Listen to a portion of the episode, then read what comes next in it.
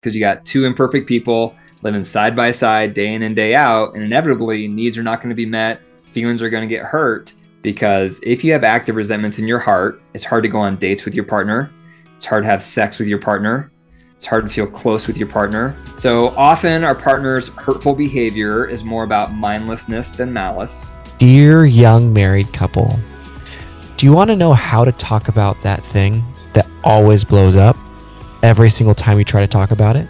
Maybe you've built a lot of resentment up about this thing because every time you try to talk about it, it either gets avoided or it blows up. We're here to talk to you today about how to have that conversation. Yes. And we're going to get a tool that you can use with your spouse to have a very productive and I would say um, a conversation that you both feel understood. Yes. And um, it, it's going to be really beneficial for you. So, we have with us a special guest, Dr. Wyatt Fisher, and he is a licensed psychologist from Colorado. He has both a master's and doctorate in clinical psychology, and he speaks and has a practice and focuses on couples. And so he's going to bring his tool today to walk us through how to have this conversation in a way that both of you feel heard and understood. And before we get into the interview, we just want to make you aware that this coming Friday is our monthly live date night. And we're going to be going deep and talking about how your childhood affects your current relationships.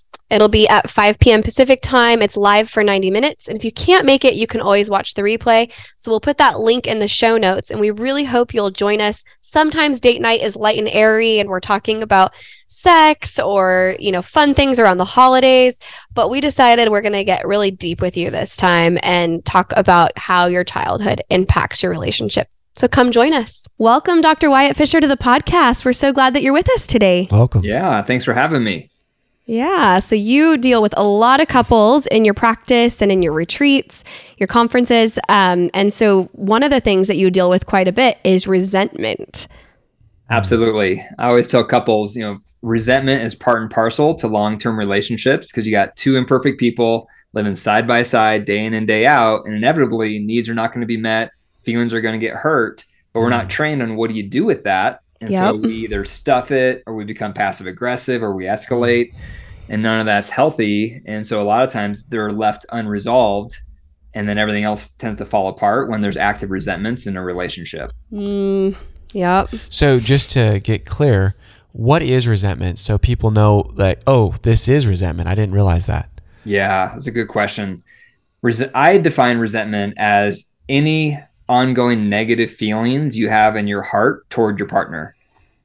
And it can be from a pattern of behavior they do, or it can be from an isolated event that happened.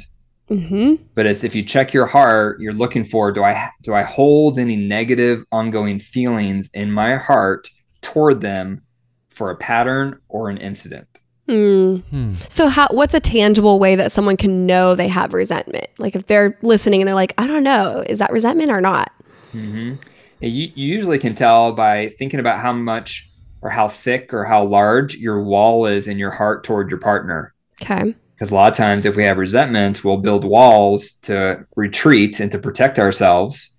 And so it's really a matter of how open and vulnerable and close do you feel with your partner. If you have active resentments, you probably have some barriers to that closeness, and that can tell you, I might have some resentments I need to work on. Yeah. Very good. And I love how you said it's either a pattern or an event. So, a lot of clients that I've worked with can definitely point their finger back to events, but patterns can just be just as resentful. Oh, yeah. Like, what would that look like in a marriage? Like, I guess it could be the socks on the floor that you've asked 40 times to not do that, right? Like, put it Oh, in yeah. the, a hamper, it's right there. Uh huh. Yeah, patterns I think are actually even more deadly sometimes compared to Mm. events because the patterns are things we live with day in and day out. Right. consistent action from our partner or inaction that hurts our feelings or offends us or our needs aren't being met. So one common one might be let's say your need is emotional intimacy and you've brought it up a lot to your partner and they just refuse to try to nurture that for you and you try to have those types of conversations and they just don't go there they won't go there and that builds a resentment You know, that's Yeah. a pattern that my partner won't tend to my emotional needs. hmm So that might be an example for somebody. Right. So the lack of emotional intimacy is one. What are some other common reasons that people would build resentment toward their partner? Yeah, another common one can be sexual, a lack of sexual intimacy. Hmm So I, you know, same thing. I bring up my desire for sexual contact. It falls on deaf ears. My partner tells me to get over it. Um, you know, no matter what I say, they won't. They're not open to physical connection. So now I have some resentment because now that makes me feel unloved. You know, so that can Mhm. happen. Um, another one might be uneven workload. And so if Yeah. you feel like overall you're hustling more to move life together compared to your partner, to move life forward rather, Mhm. um, then that can build resentment. Uh, parenting can be a big one. Like, why do I have to be the bad cop all the time and you're the good cop? You know, that kind of thing. In laws, why do you take your parents' side instead of my side? That always happens. Mm. Yeah. Um, mo- money, you know, why are you always spending? I thought we were saving. You know, you said you were going to start reducing your spending, but you're not. I can't trust you. This is a pattern. Mm. Yep. So all all sorts of stuff obviously can come into marriage, um, and they are they're often patterns. Yeah. Wow. Yep. So now that everybody's listening and has identified their resentment in their heart, how, how do we go about working on this ongoing negative feeling that I have? Yeah, I think the first step is recognizing how important it is to address resentments, because if re- resentments are not addressed, everything else starts to break down. Because if you have active resentments in your heart, it's hard to go on dates with your partner. It's hard to have sex with your partner. It's hard to feel close with your partner. Mm-hmm. And so for me, when I see couples in my practice, the very first thing I do with all couples is I have them make a list of their top resentments. Mm, We, nice. we start there. And then I teach them a tool called the Reunite tool. And then I help them work through one resentment at a time while using the tool. So we're killing two birds with one stone. They're learning a tool while working through the resentments at the same time. nice. Very okay. nice. So this reunite tool, I'm sure everyone listening is like, I want that tool. Can you share that tool with us? Walk us through it. Okay. Yeah. And you can find the tool online if you just type in Reunite tool and Okay. search Reunite tool. It should come up at the top. So, the Reunite tool is a method to help couples stay emotionally safe to talk through these resentments because a lot of times what happens is you get gridlocked. You know, there's Mhm. so much tension around this topic, we can't even talk about it without fighting. And so now we don't talk about it. And now the resentment just gets entrenched. And, Right. then, and then bitterness starts to take hold. Mm-hmm. So the reunite tool, uh, so there's complainer steps and then listener steps. Okay. The so, complainer. I love Yeah, I we say speaker listener, but complainer makes it a, a vi- paints a very vivid picture for us of what's going on here. yeah, and that doesn't mean you're a complainer. It just means you're going to go first, talking about the resentment you have. Okay. That's what that means. And so the first thing you do, at, let's say you pick a topic, and let's say it's money. Mhm. And uh, the first thing you do is you have to, it's just a little pre step. You have to tell your partner what it's about, uh, just in like two or three words without saying you, without going into the full complaint, just so they, they can put it in context as you go through the rest of the steps. So that's a pre step. So let's say if it is money, you would say something like, This is about money and me feeling voiceless with our money. Mm. Hmm. So that'd be the Nice. pre step. So you're not So no attack- no use. Can't use the word you in not the in the pre-step. no, because Okay. Mm-hmm. you don't want to start off as an attack or a criticism. You're just doing a little pre-step, a little teaser, so they the other person knows, like, oh, okay, I know what this is about. Gotcha. Okay. Yep. Okay. Then step one, the official step one for the complainer steps, is you're going to start with the good. You're going to start with how has your partner actually improved in making you feel like you have more of a voice with money over the last six to twelve months. So you're Hmm. going to search high and low, search for any little piece of progress. So wait, hold on. I'm going to be the typical client of yours. Yes. I can't think of one thing he has done in the last 12 months to make any improvement in this area. Yeah, that happens, and that's why you're complaining about it, right? That's why it's a resentment. Right. Um, however, if you really search, you know, most people can find some Yes. glimmer of progress. Um, it's not where they want it to be. That's why it's Mhm. still a resentment. It's just that wall is so big and so thick, like you said, Yep. that they can't see that good thing that they're actually maybe trying to do. Right, Mhm. right. And a spoonful of sugar helps the medicine go down. And so, if you can start with highlighting any progress your partner has made, it's in your best interest because it's going to help them be more open to your complaint. Mm. Yeah. And and if you don't highlight their progress, it's going to be one of the first things out of their mouth with defensiveness. Is how they That's Yes. good. Yeah. And even if they have maybe kind of regressed since then, maybe rewinding back to a time when they did well and highlighting that as Sure. a piece of progress, right? Like, remember the time when you did blah, blah, blah? That felt so reassuring to me. That's right. Yeah, yeah. Any type Okay. of good that you can highlight in the very area you want to complain about. Nice. So it can't be a random good thing. It can't Yeah. be like a random progress. It has to be specific Yep. to the resentment you're trying to address. That's good. Mm. Yeah. I like it. So Yeah. that's step one for the complainer. Correct. So there's four steps for the complainer. Okay. Okay, Okay. that's step one. Uh, step two is benefit of the doubt. Okay. So often our partner's hurtful behavior is more about mindlessness than malice. Mhm. Not always. Maybe sometimes they are being malicious, but most of the time it's mindlessness. They're not waking up with the intent of, I can't wait to hurt you today. Right. That's usually not Right. what's going on. Um, so this one has two parts. Number two, and this is all about benefit of the doubt. So the first part is you're going to look to your partner's past. So what did they go through growing up and before they met you that may have influenced them to have this kind of behavior that hurts you? Mm, And so this is like a hypothesis, you know, this is more of an art than a science. Yep. And so you just you're just kind of trying to make a guess here. Like, you know, it makes sense that you went through X, Y, and Z growing up and how that may have influenced you to have this kind of behavior. Mm. yeah. It's empathy, right? You're just putting yourself in their shoes and going, ah, you're not crazy. You make Right. sense. Yeah, there's a reason you're like this, and this might be the reason. It makes sense, you know, if this is Yeah. you know the reason why, or maybe this contributed. But then you're going to also ask your partner to make sure you're like, is that correct? Um, Nice. any- anything else you think that you may have gone through that may have influenced this tendency, Mm. so that your partner can speak into it. Nice. Yeah. I like that. That's good. So, for Okay. example, they they may- on the money topic, they may say, well, you know, growing up. Um, my dad always controlled all the money, and it was never a shared topic between my parents, and so that may have rubbed off on me. hmm So Yep. that could be an example. That's good. Mm. Yeah.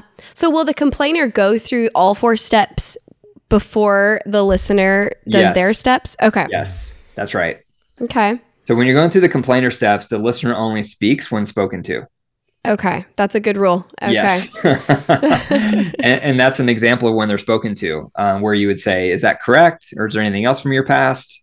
Hmm Good. Okay. Yeah, yeah, So I when they're that. asked a question correct, specifically. Okay. correct. Yeah, that's a better way to put it. Okay. Yeah. So the next part, number two, is their circumstances. So then you're going to think about, you know, when they're going through certain circumstances, and this has nothing to do with me yet as their partner, but when they go through different circumstances, does that behavior that hurts me, does it get worse? Mm, And so, for example, let's say when they're really stressed at work, their behavior of, you know, financially gets worse, or when we're going through a recession, their behavior financially gets worse uh, mhm. whatever it is, you want to try to acknowledge. And again, this is just your best guess. It's a hypothesis, but you want to acknowledge it. Like, hey, it makes sense. You know, with the current economy, that Yeah. you you would want to have a tighter grip on the finances. You know, that Or the makes- holidays, or you the know, and the, holidays. the needs and the gifting and Right. So makes it's really sense. acknowledging the fear, kind of underlaying the behavior. yeah, yeah, different circumstances that may be fueling their behavior. Mm. And then likewise, you ask them, like, what do you think? Is that correct? Or do you think there's any other circumstances? It's good. So then they can speak into it right there. Okay. Yeah. That's number two. Number three is your part. So this also has two pieces. So the first piece to number three is what do you do that may influence your partner to respond in the way that hurts your feelings? Mm. Okay. Yep. So so if we're going with the example, and yeah, I feel voiceless with money, maybe it's because this is hypo- the hypothetical, but one example could be I want to acknowledge that, you know, when I when you do bring up purchases you want to make, I have a tendency to always say no. Mm. And so I could see how that would make you not want to consult. Mm-hmm. And so you just you're you're trying to acknowledge what do you do that probably influences your partner to behave in the way that hurts you. Yeah. How do you make the problem worse? Correct. And then you're going to ask your partner again. So it's another checking in like, is that correct? Is there anything else that I do okay. that, that influences that behavior? That's good. Yep. That's really good. Yeah. So do you find before we get to the last step for the complainer that this the listener is able to sit through all of this speaking and just kind of answer those couple of questions and be okay to not speak yet? Usually they do okay because you keep checking in with them. Okay. Yep. And so that's where they have a release. And so you Mm. check in about their past. They have a release there to speak into it. You check in on their circumstances so they can speak to it. You Okay. check, you check in on how you've contributed. They can speak to it. Okay. So they're having multiple opportunities to speak into what you're saying. So they're not just answering yes or no, but if it if it isn't quite right or that's not that's not all, they could elaborate and be like, Absolutely. "Well, it's more like this." Absolutely. Yeah. Okay. That's right. Yep. Okay. Good. Then the next part of number three is your past. Mm. And so this is where you think about okay, so in our marriage, I'm feeling voiceless around finances, if that's what the topic is. So then you're going to think about does that feeling of being voiceless remind me of anything in my past where I felt voiceless before? Mm. And this can go two directions. Either it stirs up a wound, like, oh, I was voiceless a lot growing up and I hated it. And so it's stirring that wound up, or it's a value violated. I was never voiceless Mm. growing up and my voice always mattered. And so it feels like it violates that value. That's good. That's really good. Yep. Yeah. So Yeah, when like you can, and sometimes there's no connections. Um, and so there's no like requirement that it's connected to our past, hmm but a lot of times it is.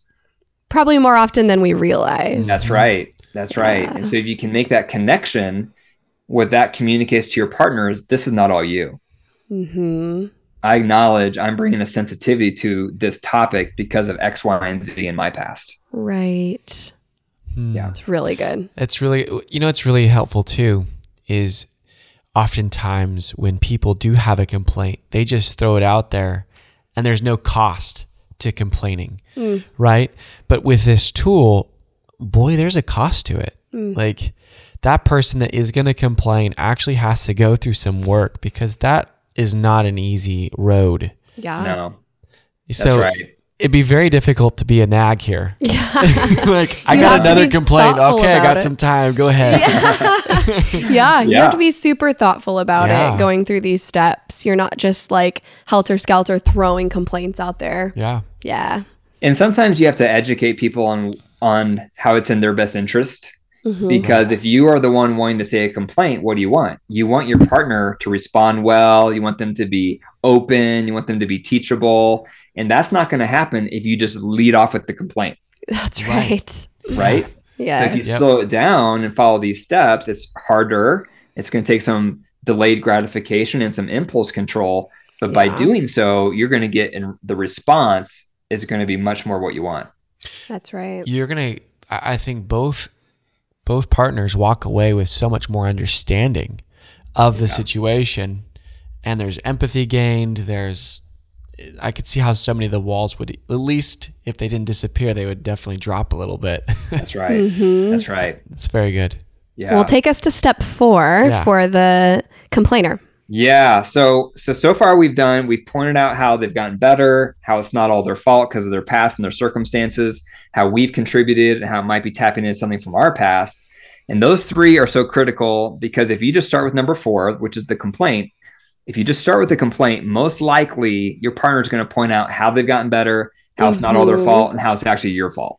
so True. you take all those things off the table when you cover them first. That's right. Then you can get to your complaint. Exactly. It's a preemptive move. And so it's very savvy because now your partner has nothing to get defensive with.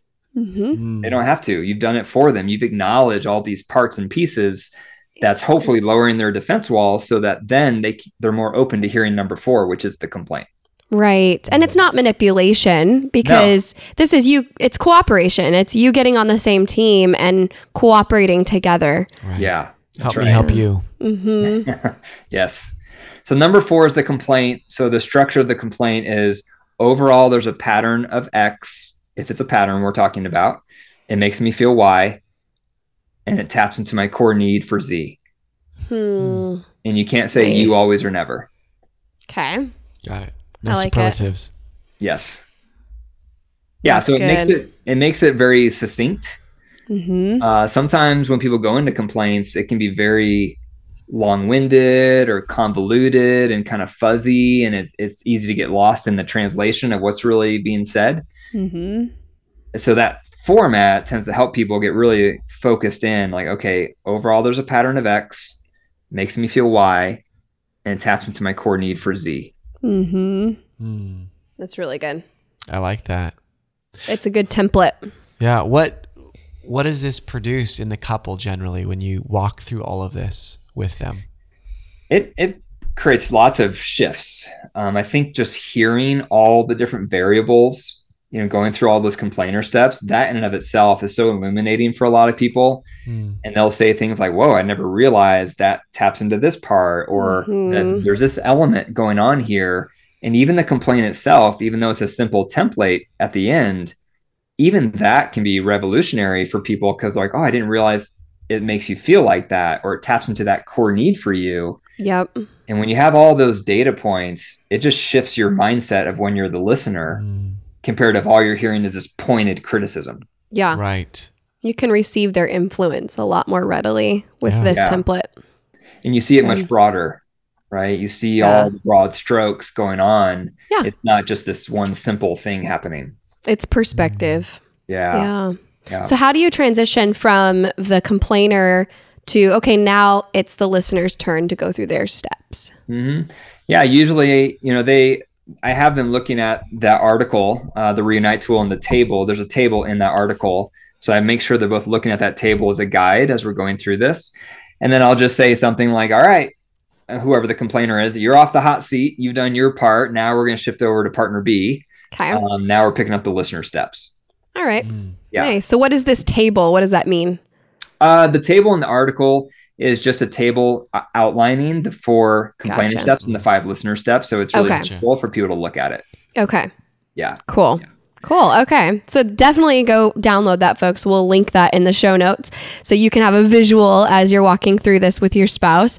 Let's let's shift over to those steps for the listener. And we'll get right back to the interview. But what we want to do is make you aware that we have a resource around this whole subject of talking with your kids about sexuality. And it's called Having the Talks.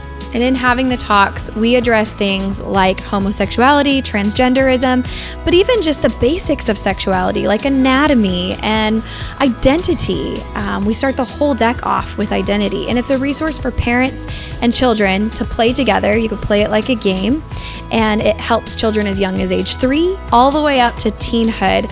There's um, really two decks in one because we have questions for younger children, and on the other side of the card, it's a question, same question, but for older children.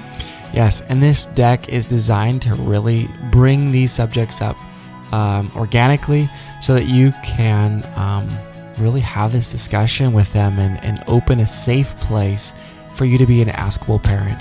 So you could go to havingthetalks.com and get your deck, and um, it will actually reroute you to Amazon and you can get it tomorrow. Next you- day shipping. Yeah, if you ordered it today. All right, link in the show notes. Back to the interview. Sure. Yeah. So the first step with the listener is you're just going to summarize the complaint. Okay. And so you're not going to, you're not agreeing with the complaint. You're not empathizing. You're not apologizing right here. All you're doing is summarizing for a couple of reasons. One is your partner may not have said what they're really trying to say. Hmm. So if you summarize it, it gives them a chance to hear themselves back to clarify if that's not really what they were meaning. Nice. It also demonstrates you heard them Mhm. and it demonstrates and makes sure that we are hearing them because obviously when you hear your partner we have all sorts of our own interpretations and tapes Right. on and often we get off track with what they, Yep. we think they're saying Mm. yeah. so it's just a simple summary where you say um, you know so what i hear you saying is you think there's a pattern of x makes you feel y and it taps into your core need for z is that right Excellent. Good. so that's the summary And just to clarify, we're only reflecting back that last step correct that you, not the whole thing that they just noted. no Okay. yeah just the last step Nice. yeah Nice. Okay, good. So that's the, next- first step.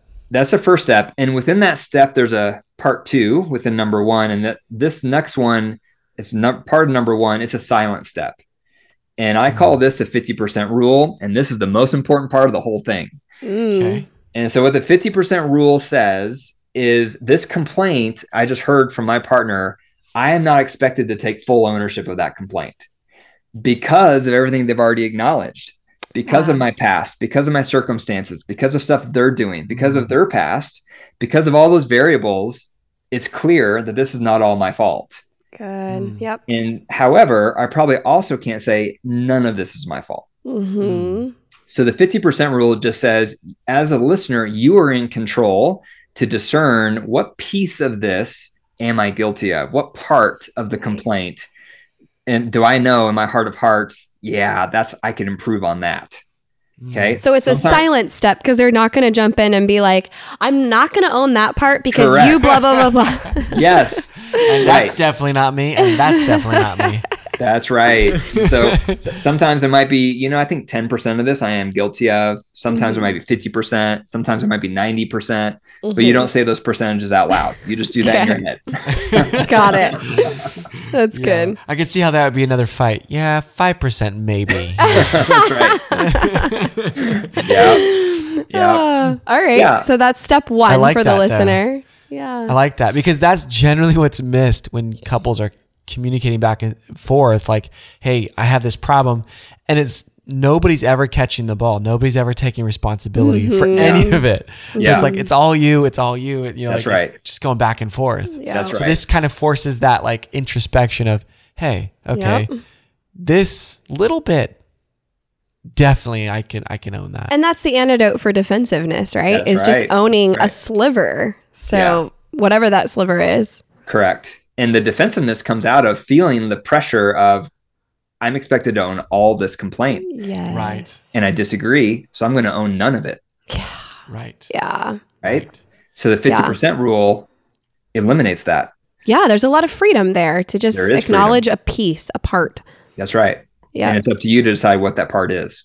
Yeah. That's Yeah. good. Good. That is very good. So that was step two. Yeah. So No, summarize well, step one. Yeah. So step one is the 50 per- is the summary and the 50% rule. Okay. And then that conviction of like what your part is, sometimes it, it comes to us right away and you can kind of feel it. It's like a, a prick on your conscience, like, ah, okay, I, I, I know what it is. Sure. Other times you might have to mull it over to and kind of take your time to sift through it and to really figure out what is my part. Yeah. Um, so that's going to look different, you know, each time you do it. But once you come to that, once you feel that conviction of what your piece is, no matter how big or small, you go to number two. And number two is an ownership statement. Okay. So all you say with number two is, I own that I have a tendency to do X. Nice. And that's all you say. You don't say, Nice. if you add in why you do it, that's defensiveness. So you don't add that. So it's just an Mhm. ownership statement. I own that I have a tendency to do X. How often do you have to jump in on that? Like, ah, nope, stop. That's it. Not as often as you would think, but I would say about 30% of the time. Okay. Yeah. All right. Yep. Yeah. Nice. So that's ownership. Okay. And then as we go through these listener steps, I encourage the listener to just for allow for a moment of silence in between each listener step because it's very powerful what these listener steps are. And your partner has probably never heard you talk like this. Mm-hmm. And so just like in piano music where they have a rest note for for effect, Mm-hmm. when you observe a moment of silence in between the listener steps, it just makes it feel more authentic, more genuine, and it sinks in a little deeper. Mm. Yeah, for sure. That's good. It's good. Now, is the the complainer responding to any of this? No, Okay. no. Yeah, they're just taking it in because they're like, this is Mhm. awesome. Yeah. Uh, yeah, this is what they want. this. Yeah, Yeah. right. Good. So number, number three is empathy. And so owning the part that you know you can improve in is very important because the rest of the steps don't work unless you've really latched on the part to the part that you know you can improve in. Okay. Mm, Um, otherwise, the rest of this is all lip service and it's inauthentic. Yeah. right. So you Yeah. really have to spend some time on that ownership part to make sure it's something the person is really understanding and they feel that that conviction and they really own that part, no matter how big or small. That's really right. It's yeah. Mm-hmm. Yeah. So then you go to number three. Number three is empathy. So just a basic empathy phrase. So it's I can see how my tendency to do X would make you feel Y. Okay. Mhm. Yep. Okay. That's it. And a moment of silence. And then we go to number four, which is the apology.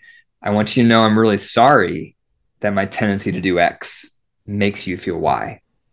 Hmm. That's good. Moment of Can silence. you clarify for the Yeah. the apology part? Is are you apologizing for their feeling? Or are you apologizing for your tendency? You're apologizing for the piece that you're owning, how that impacts your partner. Okay. So it's kind of kind of both, but starting with the domino effect of my tendency does this to you. And it affects Yeah. you in this. way. Yeah. Mm-hmm. Okay. Yeah. Yeah. And again, that's why it only works if it comes back to the piece you're really owning, Mm. right? So you're not owning all of it. You're not saying this is all my fault. But what you are saying is, I own, or I'm really sorry that my tendency to do X, which is the part I'm owning, Mhm. makes you feel Y. And does it also work um, when it's not a pattern, but it's an event? Like I Yeah. own that when I did blank, it made you feel blank. Yes. Okay. That's right. So every time I'm saying pattern, you know, you can just swap it out with the event if that's Uh-huh. what we're talking about. Okay. Mm. Yeah. This is good. So, and is that where it ends? At that step four? There's one more. Okay. Okay. Yep. Step five is making amends. And so the best way to say sorry is change behavior. Mhm. And however, it's about progress, not perfection, right? It's going to take Yes. time. So what you do as the listener with number five is okay, so this piece I'm owning, what are some changes that I can make moving forward that are also going to work for me? Hmm. Because I can't just bend over backwards with what my partner wants here because it's not going to be sustainable. yeah. So I have to think of a win-win. Like, what are some adjustments? What are some, you know, some changes? What are some things I can do different moving forward? All Yeah. centered around the part I'm owning only. Um, what are some things I can do different around that? Um, that's also going to work for me, so it's sustainable. Okay. There's no right. There's no right or wrong here. It's just like a brainstorming, but it starts with the Mhm. listener brainstorming Okay. what they could do different based on the piece they're owning. Okay. If they throw out those ideas, maybe they have two or three ideas, and then they're also going to ask their partner, "What do you think of those ideas?" Mm. And what else would you prefer? Okay. Mm. So then they engage in this brainstorm process together. Correct. Correct. Yep. That's And good. then whatever ideas are kind of like the best ideas that come out of that brainstorming, um, the listener, I always encourage a listener to just pull out their phone and under the notes section, create a list of your main takeaways. Like, what are your main takeaways that you're committing to that you are really like open to that you think, okay, I can do that. Um, Mhm. write those, write those down, and then you want to review that list at least twice a week so you don't forget Yeah. Because right now it's fresh on your mind, but in a few weeks it's going to get a little fuzzy, and we're all Mhm. prone to going back to our old patterns. Mm. Totally. So to ensure that behavioral change, you want to write it down, look at it on a regular basis until it becomes your new normal. Nice. And then do they revisit it and check in later and say like is this working or should we go back to the drawing board on the brainstorm and try another solution? Absolutely, yeah. So it's definitely a ongoing, you know, kind of like let's check back in on that. Mhm. Um, you know, there's other tools that helps them kind of recheck in on those major areas. Okay. And every time a couple does a reunite tool, they add to that list of takeaways. Mhm. And then ideally, that list becomes something they look at on a regular basis, again, so that they're internalizing those changes and not forgetting about them. Nice. Yeah. What about for those couples that you probably talk to that say something along the lines of, ah, this just seems too scripted. This is not very organic. I just can't do something like this. I, I, it won't work for us. Yeah, yeah, yeah. That sort of thing. Yeah. Couple thoughts. One is I say to them, you know, if you're able to talk through these hard topics without either of you getting defensive, without either of you getting critical, then you don't need the reunite tool. Mm. And that's How- not most couples. That's not most couples, right? Not most Mhm. topics. Yeah. However, if you feel like, man, we can't even talk about that without one of us getting defensive or Mm. criticized, then this is in your best interest. yeah. And it's like any other skill. And so Mhm. think about learning karate or golf. In the beginning, it feels very unnatural, very awkward, very Yep. forced. Mhm. But after a while, it just becomes part of your natural flow. Yes. Right. And so the same thing with the reunite tool. In the beginning, it's going to feel uncomfortable, awkward, but with time, it becomes just a natural way you talk through arguments. Right. That's good. And you're, you're not necessarily saying anymore, I'm on step four. Right. It Correct. just, it just Yeah. happens. You know that you need empathy there, or you know you need to own it there. Yeah. Yeah. That's Yeah. right. Yeah. That's Yeah. that's good. So, yeah, it's like, yeah, they might feel like it's scripted or elementary. I've heard that term Yeah. too, or simple, too easy. But, like, is what you're doing working right now? That's right. And oftentimes that's, That's why they're coming to you or listening and downloading the tools because what they're doing isn't really working. Correct. So let's try this new clunky scripted thing. Yeah. Uh huh. Uh-huh. Yeah. And I think the person who struggles the most, just with tools in general for marriage, is the person who has the temperament where they like to be more organic and Mm. free flowing and they don't want to feel confined. And so, but of course, yes, what you said is a great thing to say to them. Like, well, how does that approach work for you? Like, Yeah. is, it, is it getting you the results that you desire with your partner when you have a hurt that you want to talk about? Right. And if it doesn't, you might have to consider this other approach, even though it's a little uncomfortable, but it's going to yield so much better results, which is ultimately what you're after. Mm. That's it. Yeah, and I I also like to encourage people with the idea that like this is an agreed upon system. So both of you can like look at the steps and agree upon like hey, these are the boundaries to this conversation. It doesn't involve yelling or name calling or any Yeah. any of these other things that may sometimes creep in. This can create a barrier w- w- that is safety. Yeah. so that you right. know that one person can be heard, the other person is going to feel pretty understood. Yes. right. Yeah, because a lot of people will avoid conflict because they're like, I don't want to get attacked. Like, you're going to blow up, and I'm not going to do that. I, now I'm avoiding it. Mhm. And now there's no resolution. But this kind of Right. approach, the reunite tool, does create safety where they know, like, okay, well, as long as you're you promise to follow this, I'm willing to talk about that topic. nice. Yes. This is such a good conflict resolution tool. So if anybody's listening and they are needing to work in this area of their marriage, sit down, write the steps out, or go get online and look up the Reunite tool Mm-hmm. and use this. Love it. We're going to link that in the show notes. Are there any other resources that you would recommend to our listeners who need to work through some resentment? Yeah, well, I think you know working with a, a marriage counselor or a relationship coach is always helpful. Um, Mhm. Getting tools such as the Reunite tool can be really helpful. Um, and really, I think just buying into this idea that marriage does require effort. Mm-hmm. You know, a lot of people have this Hollywood mentality that you know it should be summer nonstop and things should be amazing nonstop, and unfortunately, that's just not real life Yep. Right. and to remind yourself how much time and money and energy have you put into your career to become successful Right. get trained at what you do versus how much have you invested in getting trained to be successful in your marriage Yeah. and it pales in comparison and so if you put in the That's work you put in the effort there can be great fruit on the other side Mm. Hear it, folks. Yes. Where can people find you?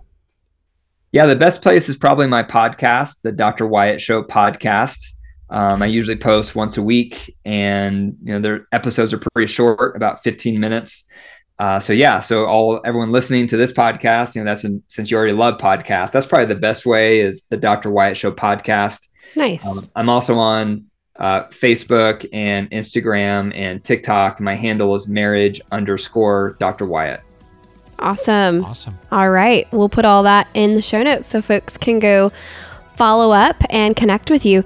We're going to close out this episode the way that we close out all of our episodes, and that's by asking you this question.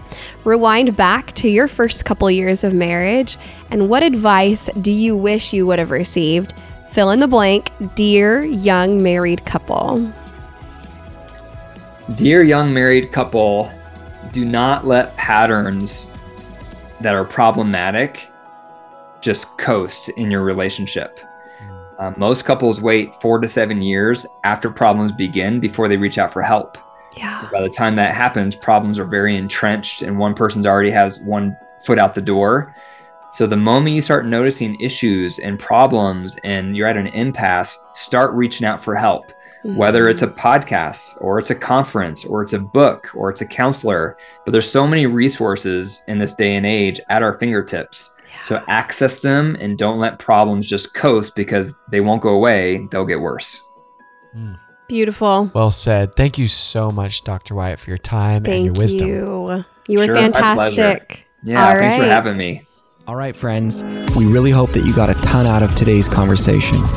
And if you want help, if you want personal guidance, with individual counseling or couples counseling, or even help with you as a couple reaching the goals you have, just reach out. Give us a call at 916 678 1797 or shoot us an email at hello at dearyoungmarriedcouple.com. No matter where you are in the world or in your marriage, we can set up a counseling session with you and we can work toward progress. We also post marriage advice regularly on our Instagram, which is at Dear Young Married Couple, and we'd love for you to join us in conversation there. All right, see you next week.